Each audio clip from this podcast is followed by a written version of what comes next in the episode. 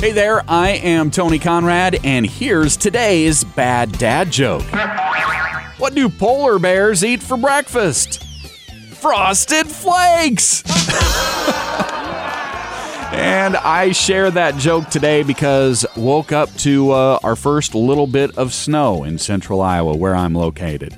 Light dusting on my deck. I'm sure it'll be gone by the time I get home. But yeah, thought uh, thought a frosty joke would be uh, in order today. If you've got jokes you want me to tell, get them to me. Head on over to Facebook, facebook.com slash bad dad joke, facebook.com slash bad dad joke. I'm Tony Conrad. I want to thank you for listening and remind you to come back again tomorrow for another bad dad joke.